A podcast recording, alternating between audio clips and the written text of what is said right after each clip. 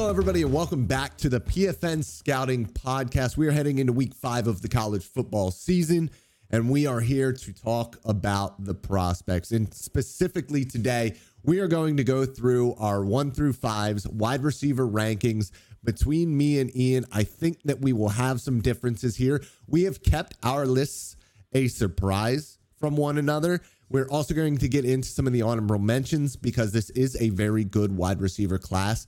It might not have all of the ridiculously talented receivers that we have seen in prior classes, but there is so much, there's so much to choose from in this wide receiver class. There's so many shapes and sizes, and we don't normally see a class that is so different from one another. And I think that that will make this class a lot of fun to discuss because it will really, I think, come down to, in the end, how you look at the different archetypes of wide receivers for who you choose.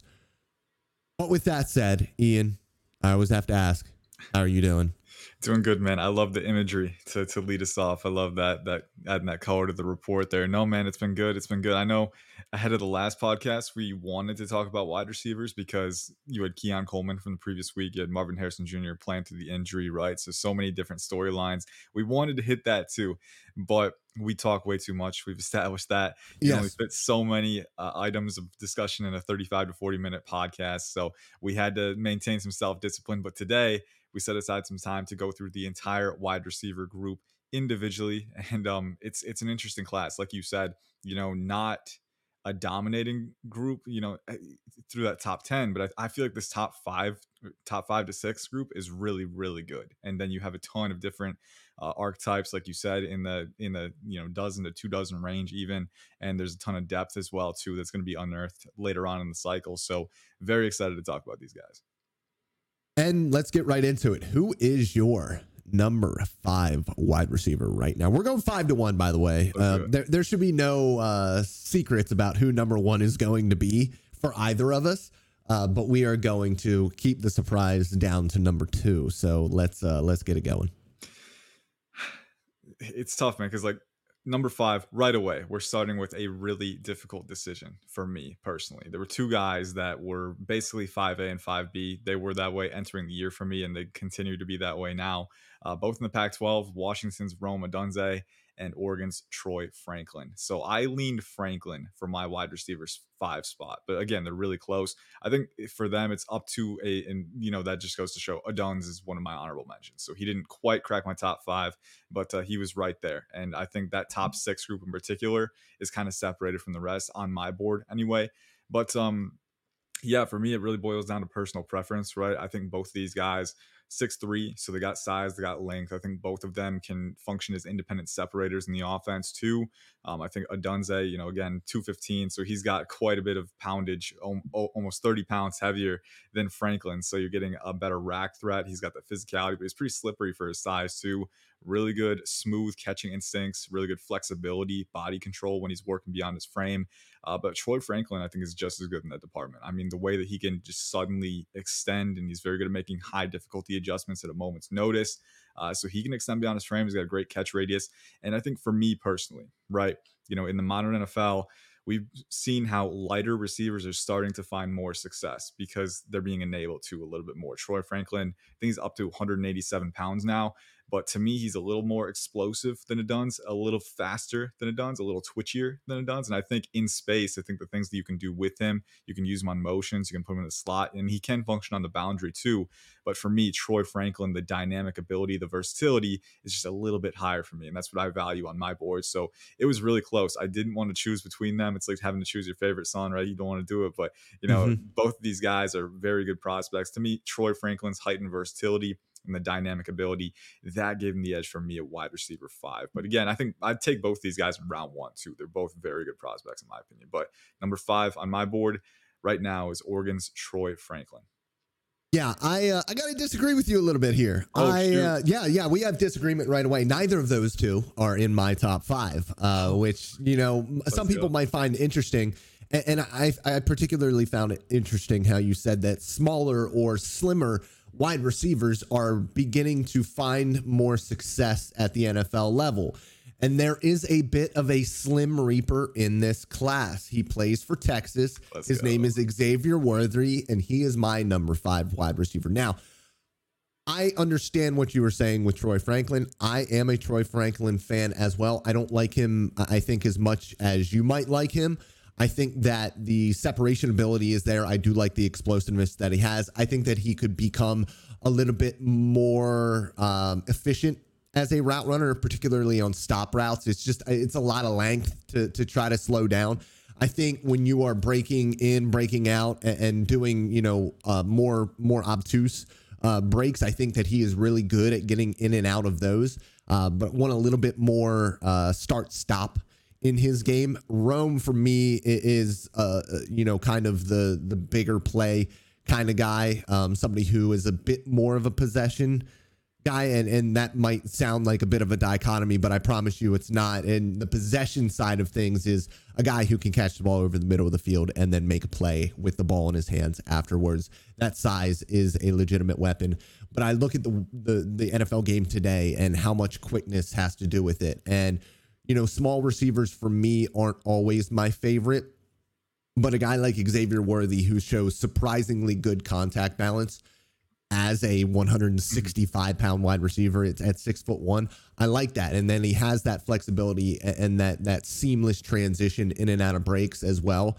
I think that the one thing that should worry people and worries me, even with him being at number 5, are the hands. Yeah, the hands are a bit suspect. I mean, there was a particular play against Alabama on the goal line where he comes in short motion and acts like he's going to run a shallow cross, and then he just stops on a complete dime and opens up to the outside and completely separates from the best cornerback in college football.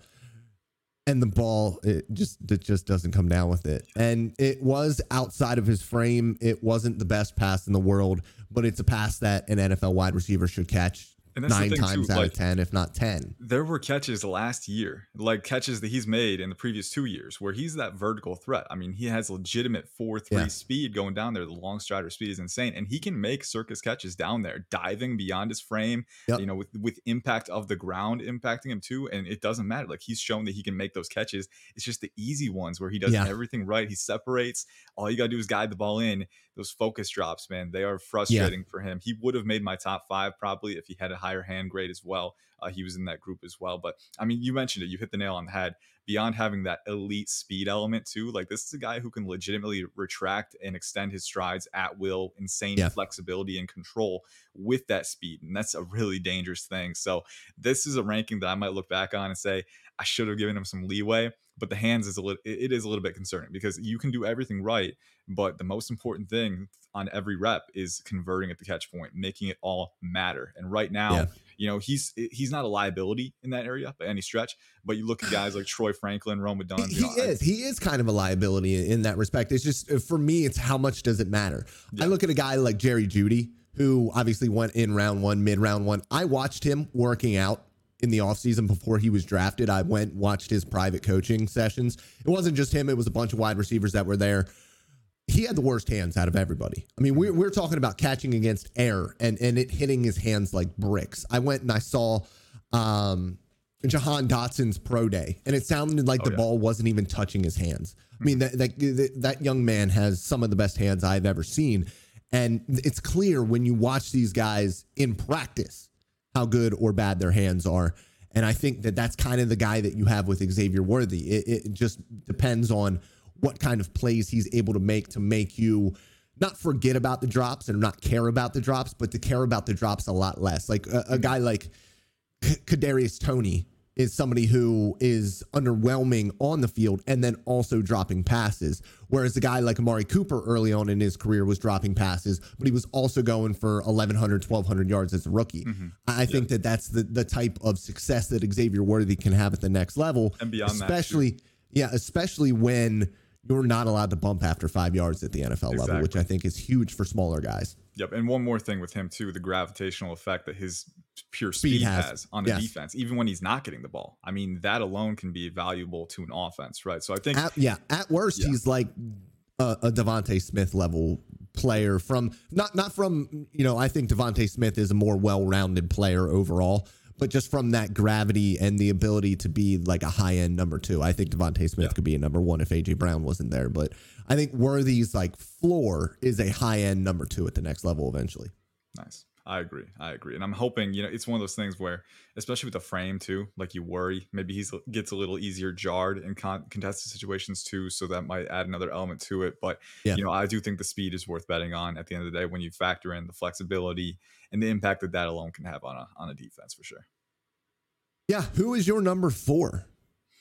Here we go. All right. This top four group, man. I feel like 2, 3 and four were so hard for me. Oh they were goodness. So hard. It was so difficult because all these guys. Here's the thing. All right, my number four, Emeka Egbuka, Ohio State. Okay. Yeah. Okay. And this is a slight demotion from the start of the season, but that's not his doing, right? You know, he was my wide receiver 2 entering the year. He's not my wide receiver 4. That is not his doing. I want to make that clear. Emeka Egbuka is still a fringe blue chip prospect for me. You know, he hasn't been a dominating producer like we've seen, but I feel like every time he gets an opportunity, he kind of reminds us a little bit why he's such a highly rated receiver, you know, even in Marvin Harrison Jr.'s shadow. This is a guy who is 6'1", over 200 pounds, right? You've got the frame density, you've got good proportional length. So he's got the build, right? And then as a route runner as well, you know, every time we see him out there, man, I mean, the attention to detail, the spatial awareness with him, the twitch, the control, the flexibility as well, not only to cut stems, but also to bend as he's accelerating through zones and manipulating coverage. That also shows up on his tape. And I love the hand-eye coordination with him, you know, especially when he's catching passes in stride over the middle of the field, things like that, you know, on crossers and on drag routes. Like, you know, he's a guy who very naturally flows to the ball. And I feel like that's a very valuable trait. We mentioned it was Xavier Worthy. You got to make those easy catches in the short and intermediate ranges, right? You've got to make those rack opportunities count. And Emeka Egbuka, to me, very sturdy hands, very natural hands, and that makes that matter. And then he's explosive. He's got good contact balance, good physicality. For me, he is what he was at the start of the season, right? You know, and that's not a bad thing at all because he was already a fringe blue chip prospect on my board, a guy who's got the explosiveness, enough speed to stress defenses vertically, really good spatial awareness, detail as a route runner, and then the hands, the instincts. Those are there too. So it's not really about what he has done or has not done. It's more just about what other guys have done. And we'll get into that in a little bit. But to me, Emeka Egbuka is still that guy who, you know, especially with Puka Nacua finding so much success with the Rams, I feel like you can use Egbuka in a similar role. You know, just you let his versatility shine in an offense. It can be a movement Z. You know, you can get him the ball on jet sweeps and motions, but he can play out of the slot too. He can play on the boundary if you need him to. I feel like that all-encompassing versatility is really what makes him such an enticing prospect. And it's a product of a very well-rounded profile. So nothing has changed for me for Egbuka in his evaluation, but some guys are really rising and skyrocketing in this wide receiver class. And it's so tough to rank them, but that's my wide receiver 4. Again, this is a guy that I would take early to mid first round. So we mentioned it early on. The top of this wide receiver class is insane. And I think we're starting to see that with how the grades are coming out here. Yeah, and we again have a disagreement here. Let's go. I'm not sure we've disagreed in like 8 podcast episodes. I know. So no, right this here, is what we needed. We needed a little bit of a battle. Yeah. I think 2, 3, and 4 right now. Before I actually throw grades into the system and see how they all come out, it's just my personal preference. Watching a guy, what type of wide receiver do I like the most? And for me, Keon Coleman is at number 4 for me still, even with the dominance that we have seen from him at the catch point in the red zone, 6 touchdowns already. I mean, he has been unbelievable so far.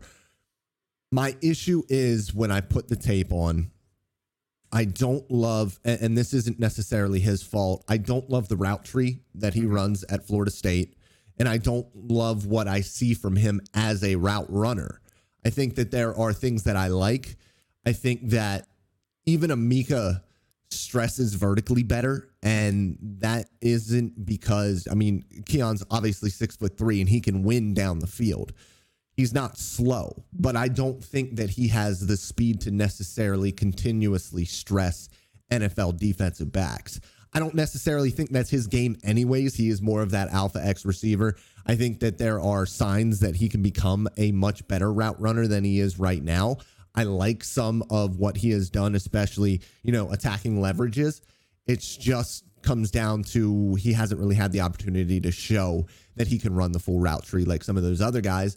And I prefer the route running types. So for me, he falls a little bit more in the current, but he might end up being there in the future if they open things up a little bit more in that offense. Also, we're going to have a discussion on Jordan Travis at some point, because I have not loved what I've seen from him later in the, I mean, I say later in weeks, you know, 2, 3, and 4 as much as I did in week 1. So Keon Coleman for me at number 4, even though, listen, we've all seen he is an absolute alpha at the catch point.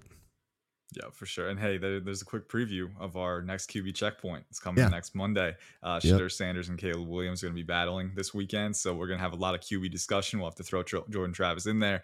This is a great segue because Keon Coleman is my wide receiver 3 right now. So, I mean, you mentioned it twice. We got to keep saying it, like this 2 to 4 group.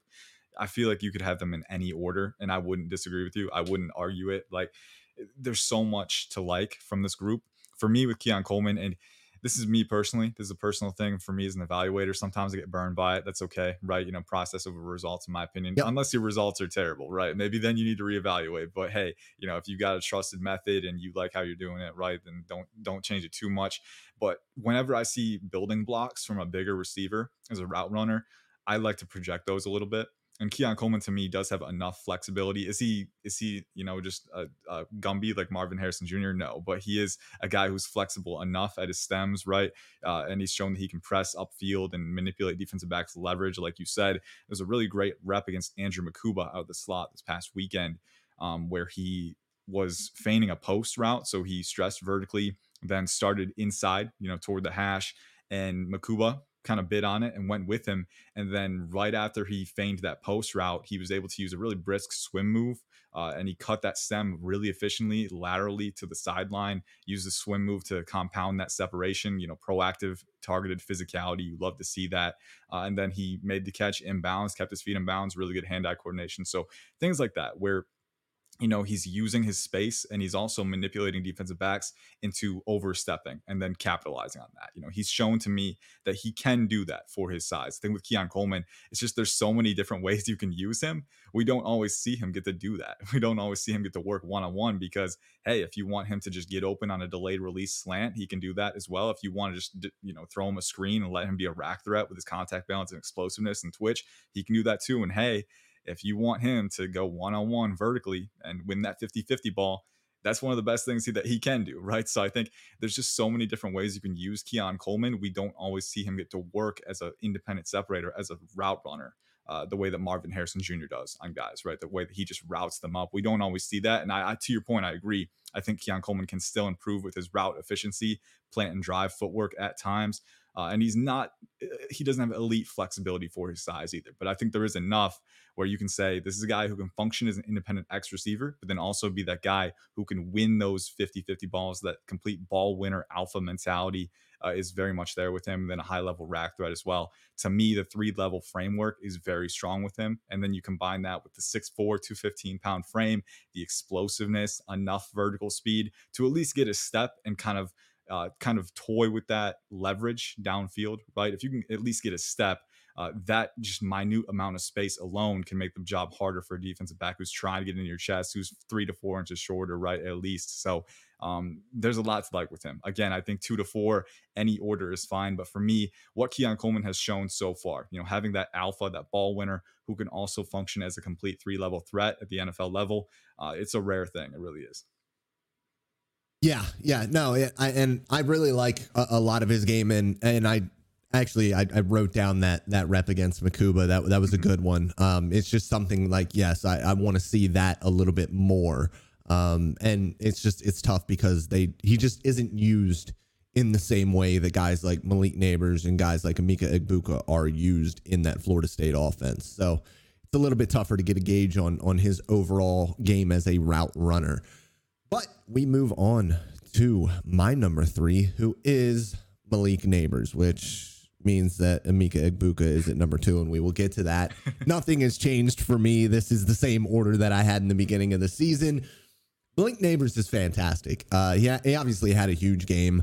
Was that week two or week three? I can't remember. I think it was. It feels like it's been every week, to be honest with you. Yeah, he's been going off. I know he had Mississippi State. I think it was week three. That week three? He had two or three touchdowns and was absolutely dominating. Yep. He's a fantastic receiver. I love his game. It's the physicality at his size is unbelievable. I'm very much and will always be team OPI, and he does it better than anybody. Listen, if you're going to get away from it, and especially at the college level with rules that you are allowed to be more physical after 5 yards on the defensive side of the ball, if they push, you pull. If they pull, you push. That's what he does incredibly well. And even when he's on those stopping routes, and this is something that I actually liked from Keon Coleman's game as well, on those stopping routes, even though Coleman isn't as quick to start and stop just because he's 6'4", 215 pounds. He doesn't stop as efficiently, but he is incredibly physical, and he uses defensive backs' momentum against them to create separation in those stopping routes. Malik Nabers does that as well, but he does it at 6', 190 pounds. Mm-hmm. And it's a lot of fun to watch because he is also a high level route runner and a legitimate X wide receiver who can take the top off of defenses. That's something that we definitely saw against Mississippi State. And he has that route running ability to win over the middle of the field. He is more creative than I think he's given credit for after the catch as well. Oh, yeah. For me, Egbuka and Nabers are tags touching incredibly, incredibly hard for me to choose between because although I like Egbuka's archetype a little bit more just overall, I think he's a little bit more QB friendly than Nabers or Coleman. I do think that Nabers has that ability to be an absolute dog at the next level. And it's going to be fun to see how it all shakes out at the end of the season. Yeah, for sure. Now, real quick, the listeners can probably use process of elimination now. Yeah. So Emeka Egbuka is my wide receiver 4, your wide receiver 2. Like we've said, these two to four group is incredibly close. It's really up to subjective opinion, which one you choose. What gave Egbuka the nod over these other two guys for you to keep him at 2? For me, he always seems to show up when it matters the most. And sometimes when it matters the most is when Marvin Harrison Jr. gets beat up. You saw it against Georgia wherein, Marvin Harrison Jr. had a missed time and it turned into the Emeka Egbuka show. Mm-hmm. And last week against Notre Dame, he had his best game of the season. That's big for me. He shows up when it matters most, when the competition is at its best.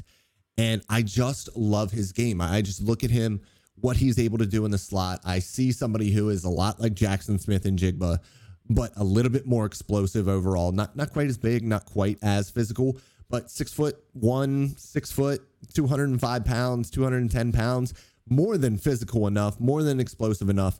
And he is a professional route runner. My favorite thing about him is that he's not Justin Jefferson. He doesn't have that type of flexibility, but he is incredibly flexible. And in those secondary releases when he's playing, and he plays from the slot a lot. So in the college level, he's playing against defensive backs who are 7-8 yards off of the ball. And Justin Jefferson that was a knock against him. He played in the slot. He played against defensive backs, apexes that were 7-8 yards off the ball, outside leverage, playing a lot of quarters. And he was able to just really toy with them at the second level in those secondary releases. That's exactly what Emeka Egbuka does at a very high level. And he just consistently creates that separation. And I think good offensive coordinators are going to be able to find a way to get him the ball, 10 to 15 times a game. Obviously, he won't have that many catches, but he could have those, like you said earlier, Puka Nacua type targets, even as a rookie at the next level. I love his overall game.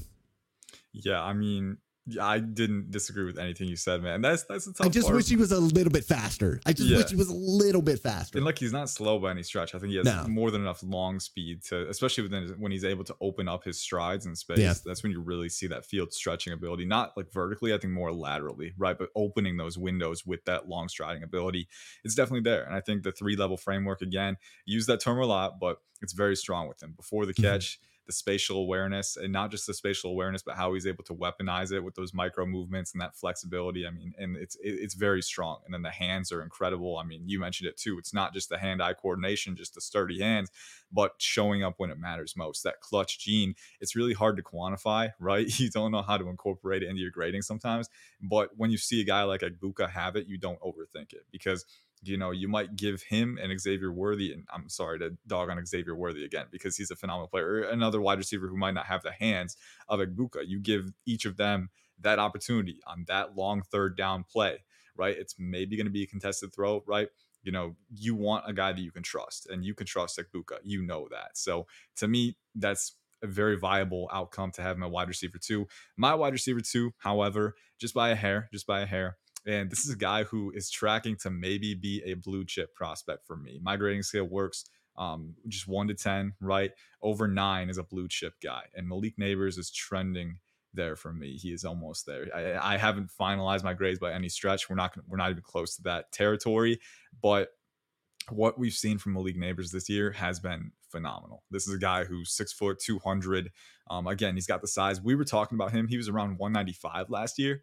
And we were talking about him in the summer. The contact balance was insane, right? I mean, this is a guy who got the ball on screens and like short slants, right? And he's breaking successive tackles. He's resetting his feet. You know, he's using his midsection to absorb contact, and just the physicality, the dog mentality. It is very much there with him. The rack threat element is very much there. But the way that we've seen him separate and convert catch points so effortlessly, so consistently this year, I mean, he is just toying with defensive backs. He's got a type of dynamism that is very hard to cover. I mean, the slot fade in particular has been the funnest route to watch from him this year. I mean, the slot fade, the way that he presses upfield into the stem and then just diverts laterally immediately, and then is able to sear around them with that stacking speed, and then the coordination, right? It's so fluid. It's so effortless for him finding the ball and reeling it in after those reps. But, you know, why is he able to separate on those? It's because he has elite explosiveness. His flexibility, his throttle control is incredible. And then he's got the speed to sustain that separation down the field. So, you know, for me with Malik Nabers, I mean, you're looking at a guy who, we mentioned it with Egbuka, right? This is another guy who can manipulate defensive backs. He's got the hand-eye coordination to convert the catch point. So in that realm, you know, you're seeing some similarities. But Malik Nabers, when you're thinking about, you know, how far a prospect can rise in the long term, in the forever realm here, you know, I think Malik Nabers has the best foundation of explosiveness and speed, and speed kills in the NFL. I mean, look at the Miami Dolphins, right? Look at what they were able to do. And so I think looking at that element of it, right? If I'm looking at two guys who can both manipulate defensive backs, who can both convert the catch point with their hands, you know, who am I taking as a prospect to invest in? I would err towards the guy who's that elite explosive threat with the speed to legitimately stack defensive backs down the field, with the speed to stress vertically and find that separation and take the top off. But then also you get him the ball in the short range, and he's a high level rack threat as well. For me, there's very few boxes that Malik Nabers doesn't check. And then the physicality as well as a cherry on top. I mean, this is a guy who really relishes in contact and out muscling defensive backs, and kind of proving that he is the guy. And he's done nothing but prove it this year. So for me, Malik Nabers, his game is so exciting. You know, I do think that maybe Egbuka has a slightly more expansive route tree right now, but I think Malik Nabers has the ability to run any route that you want to, with that throttle control, that burst, that targeted physicality as well. So, and then he's a high-level catcher of the football, high-level rack threat to me. For me, anyway, wide receiver two, that's where he is right now. And I think, you know, there's a very good chance that he can go early in round one next April. Yeah, it wouldn't surprise me at all. The one thing I think that hurts, I mean, it's not going to hurt Marvin Harrison Jr. very much, because he's going to be the first wide receiver taken no matter what. But something that hurts them is the quarterback play at Ohio State is much worse than it is at LSU. LSU's quarterback might have a little Josh Allen in him, trying to get himself killed every once in a while when he's running the football. But he is a much better passer than what is going on at Ohio State. And hey, by the way, now, real quick shout out to CJ Stroud, who's killing it over there with the Houston Texans. Man, he's playing well. I got to actually sit down and watch a little bit of his film, because I wanted to see if it was real, and it's real. That dude is playing at an incredibly high level, and it's not what I expected after seeing that first preseason outing. So, number one, his former wide receiver, or his former quarterback, Marvin Harrison Jr., is our number one wide receiver. And the generational phrase gets thrown around way too much when it comes to NFL draft prospects. But Marvin Harrison Jr. might be the closest thing we have seen to a generational prospect since Myles Garrett, in my opinion. Because Myles, I mean, when you look at the look at the entire package, like Joe Burrow was a fantastic quarterback prospect because he was so good at everything coming out. Like, you knew he was a professional quarterback, but Joe Burrow didn't have that, plus be 6'4", 230 pounds with a ridiculous amount of athleticism. Yeah. Like, if Joe Burrow and Josh Allen had a baby and they play, and that would be a generational prospect. That's what Marvin Harrison Jr. is. He is a wide receiver that is going to go out there and run a 4.3. He's unbelievable at all three levels of the field. Oh, and he happens to be 6'3", 215 pounds. He's a good blocker. Like, there's nothing that he does poorly. There's absolutely nothing that he does poorly. And he's a legacy. So it's just, this is a no-brainer. He is the best player in college football, in my opinion. I think that he is at a level higher than Caleb Williams, who people were talking about being the best quarterback prospect since forever. And that, in my opinion, is a little bit off. He's a fantastic prospect. Obviously, he is a freak of nature, especially when it comes to that creation ability, which we have talked about ad nauseum. But Marvin Harrison Jr. is different. He is the guy. That's all I have to say. I mean, I don't know how much we can say that we haven't already said about him in previous podcasts. I mean, there's really nothing new to add. I mean, here we are. Welcome to the PFN Scouting Podcast, where we avoid hyperbole and then we come out with this, right? Marvin Harrison Jr. is good. Crazy. Exactly. He's the best wide receiver. No, I mean, he's very good. I mean, if I'm going to try and avoid hyperbole, because I don't want to stack onto it, but I also, you know, the only thing that goes through my mind when I watch him is, you know, this guy is legit. You know, he's near generational. He really is. For all the reasons you mentioned, it's 6'4", 205, right? Everything that we saw in the preseason, we've seen so far this year, and a little extra too. You know, I think one of the few questions, maybe a couple questions, it was rack. Yeah. And he's shown that he can do that this year. You know, you get him the ball in space. He's got that long strider speed to really expand those touches. And he's got some contact balance too, right? Is he going to bowl over guys? No, but he's strong enough. He's got that wiry strength where he can step through arm tackles if you need him to as well. So they've used him in motions. He's been more versatile with that too. So, you know, he's shown a little bit extra there. And I think, you know, speed for me was not always a question, but I wanted to see him stress defenses vertically a little bit more, just generate a few more big plays over the top. And he's done that this year too. I mean, that there was that one play, I can't remember who was against, maybe Youngstown State, where he's just out of the slot, runs a vertical route, and he dusts everybody. And, you know, the moment they react to it in that zone coverage, it's like, oh, hey, I got to redirect. I got to trail him downfield. The moment you see him, it's too late because he's running at that 4.3 pace with those long strides, and he's just an effortless athlete. It's like a gazelle in open field. I mean, he gains speed so effortlessly, and that's just as much a function of that vertical ability as it is a weapon as a route runner too. I mean, the explosiveness out of route breaks is absurd with him, but then the flexibility too, to channel that acceleration so seamlessly. I mean, you cannot combat this as a defensive back. Even if you're 4 to 5 inches shorter, you cannot combat this kind of thing, right? So I think when we talk about route running and separation and what the ultimate ceiling is for a wide receiver, we very rarely have we seen a wide receiver with the kind of ceiling as Marvin Harrison Jr. to win one-on-one against a defensive back. I mean, the way that he can bend, the way that he can accelerate, and then the attention to detail too, the micro movements. I mean, that's all there. The targeted physicality. He's like a pass rusher working against them at those stems, right? Using swim moves and rip moves to just kind of pry his way past when he doesn't win by sheer mobility. It's really special to watch a guy like this. And, you know, just as a bonus too, this past week against Notre Dame, right? He had the ankle injury. He was on the play side as a run blocker, and he got rolled up, and he came in with a taped ankle later on. We were thinking maybe he's going to be out for an extended period of time. Nope, he's back on the next drive, and he's actually competing for some pretty difficult catches too. So the toughness, the competitive fire is there too. For me, there's very few boxes that he doesn't check, and I know we use that cliche often, but with Marvin Harrison Jr., it is true. He's still not only my number one receiver, my number one overall prospect in this class, and a near generational wide receiver prospect. All that much is true in my opinion. Yeah, for me, I look at it as, you know, do you have the not just prototypical, but like special physical ability, and he has a special physical ability.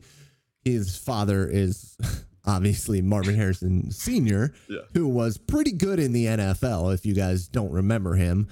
And so you kind of expect him to be a decently effective technician.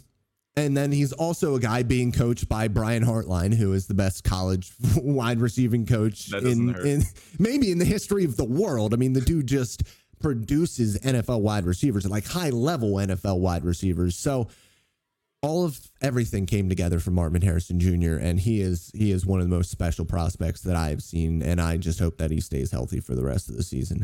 That's all we got for the top five. Let's get into some honorable mentions, and let's not even touch on prospect matchups this week because we don't have time. Who are some of the guys that you have to talk about? I'm going to bring up one right now. That is AD Mitchell. AD Mitchell, for me, is the guy who is going to be steadily rising. He's somebody who, again, 6'4". He's got a good frame on him. He's got fantastic downfield speed. He's really good along the sidelines. I like his sideline awareness. Just a guy who can do a little bit of everything. I think that the explosiveness out of his release, especially against guys like Kool-Aid McKinstry and guys like Terrion Arnold, guys who are freak athletes for the cornerback position, and he was able to blow by them a couple times. And not only was he able to do that, but he got a little bit out of sorts against Kool-Aid on a rep. And he was kind of falling over, and he caught his footing and just like a rocket shot out of his release and gained separation. Like that, he is a legitimately special athlete, and I am really excited to see how the NFL looks at him, after what should be a pretty good year for him in Texas. Now he's got to fight for targets with possibly the best tight end in the class and a top five wide receiver, if you ask me, in the class. So it's a little bit tougher to get targets, but he has been a fantastic weapon for them so far. Yeah, he was the first name that I was going to bring up, AD Mitchell. I think, the size, flexibility, explosiveness combination that we've been talking about with so many of these guys is one that he has too. And the speed to get a step on Kool-Aid McKinstry, right? Kool-Aid's not a bad athlete. He's a near elite athlete, right? And he was still able to get a step, find that window down the field on the vertical plane. So, all those things are there. And on top of that too, he might be one of the best run blockers in the class. I mean, his highlights as a run blocker, dude is physical. He's tenacious. So another bonus for him. So AD Mitchell for me is definitely up there. They were both, him and Xavier Worthy, were my top two runner-ups aside from Rome Odunze, who I basically put there at 5B, right? So, that group, that cluster is very strong. A few more guys that, I think after that, there was a little bit of a dip off, but there's still a lot of quality wide receiver prospects, a few that I like that weren't quite in this range. Will Shepherd from Vanderbilt is one that I've been high on for a little bit, and he had a really hot start to the year. Really good red zone threat with his ability to separate, 6'3", 200, really smooth athlete, really good body control and hands as well. So you like to see that, the sustaining acceleration through stems and kind of curvilinear acceleration that's there on his tape. Slippery rack threat too. So, I could see him being a steal in the middle rounds next year. Malachi Corley, explosive rack threat. The dude's like 5'10", 5'11", 210 pounds, rocked up. Really good contact balance, but explosive too. You get him the ball on crossers, on drags, and just let him go to work. And then there was one more. There was a couple more that I wanted to bring up. I got two more that I'm going to bring up real quickly. They both play on the same football team. It's South Carolina wide receivers, Juice Wells, who is unfortunately been hurt. So we have not really seen him so far this year. That's unfortunate. Even with a bad foot, scored a really nice touchdown the other week and then was seen on the sidelines pretty much fighting to get into the end zone after another South Carolina touchdown. As he was being held up by trainers, still in pads, which I couldn't believe. But the second one is Xavier Legette, who we have to talk about a little bit. That's a big dude who can move a little bit. Sure. He is big. He is powerful. I mean, he is practically a tight end. And that's not a negative thing. I think that those type of guys, that big slot, is being used a lot more in the NFL level these days. And if you are the requisite route runner, I think that you can be successful in that role. And I think that that's a role that he could fit really well, but he has that athleticism to play on the outside as well. He's fantastic going up and getting the ball. Oh, yeah. I wish that he was a little bit more consistent with his hands. There are some contested situations where I wish he would finish a little bit better. But he has been put out to dry a couple times. some really tough catches, and he has been far and away the biggest weapon for South Carolina on the outside. It's been a lot of fun to watch him kind of elevate his game after Juice unfortunately got hurt. Yeah, for sure. He's like, what, 6'3", 220? I mean, that is... He might be 230. I mean, he is massive. He is huge. But then still, you see him accelerate. I mean, the dude's got turbojets on his shoes. I mean, he just erases space. I mean, he will... If you're off man or if you're in zone like 10 yards out, like he will erase that space and he will surpass you and you won't be able to catch up. I mean, the speed and explosiveness for that size is really phenomenal. More of a vertically oriented guy. Looks like, I don't know if he has the flexibility to have a super expansive route tree, but he can threaten vertically. Like you said, really good catching instincts, coordination, body control. The hands, sometimes they're a little bit late. Sometimes they're a little too wide, right? So you want to get him in the right position. I think he can be more consistent there. But a guy who's just, if you're looking for 6'3", 220 speed freaks in this class, who also have really good acrobatic ability at the catch point, Xavier Legette is one of those guys. Good rack threat too, solid rack threat. I'll do two more from another singular team as well. Washington, we mentioned. I was just about to go there. So good stuff. Jalen McMillan, to me, I think he was injured last week, but I've always been a fan of his. Around 6'1", I want to say 190 range, but a guy who's explosive enough, fast enough, and just a really good route runner in my opinion. He's just like one of those guys that you look at and it's like, that's just a solid wide receiver like, overall. I want that guy as a wide receiver two or wide receiver three. Like that's honestly what I'm thinking for him. I think, the flexibility and, the acute angle awareness on his route breaks. I mean, he can cut really tight angles inside, he's got really good hands too. So just a really solid receiver who I would be, circling in that round three range. If I can get him there, I would love that. And then Jalen Polk has been really good in relief for him. He had a big week this past week against California, but around 6'2", I want to say a little bit over 200. So he's got good size and he wears it really well. He almost doesn't look that big because he's so efficient, but he's explosive. Again, he's got good speed. And then for him in particular, the way that he can convert on those really tight catches too. Like he gets a step on guys, but then even when he's crowded, just having the coordination, the focus to reel that ball in, very impressive for me. I don't know if he has the route tree that McMillan does, but another guy who's explosive, really good coordination, focus, body control. So I'm looking at both those guys as guys who could potentially follow Rome Odunze in that early round range. And we brought up Malachi Corley, right? Because I don't want to get fired for not bringing him up. We did. Don't worry, Ian. We're off the hook. We got him. We're good. All right. So since we got him, we are good to go. We are out of here. One more I want to bring up, actually. You got one more? Brian Thomas Jr., LSU.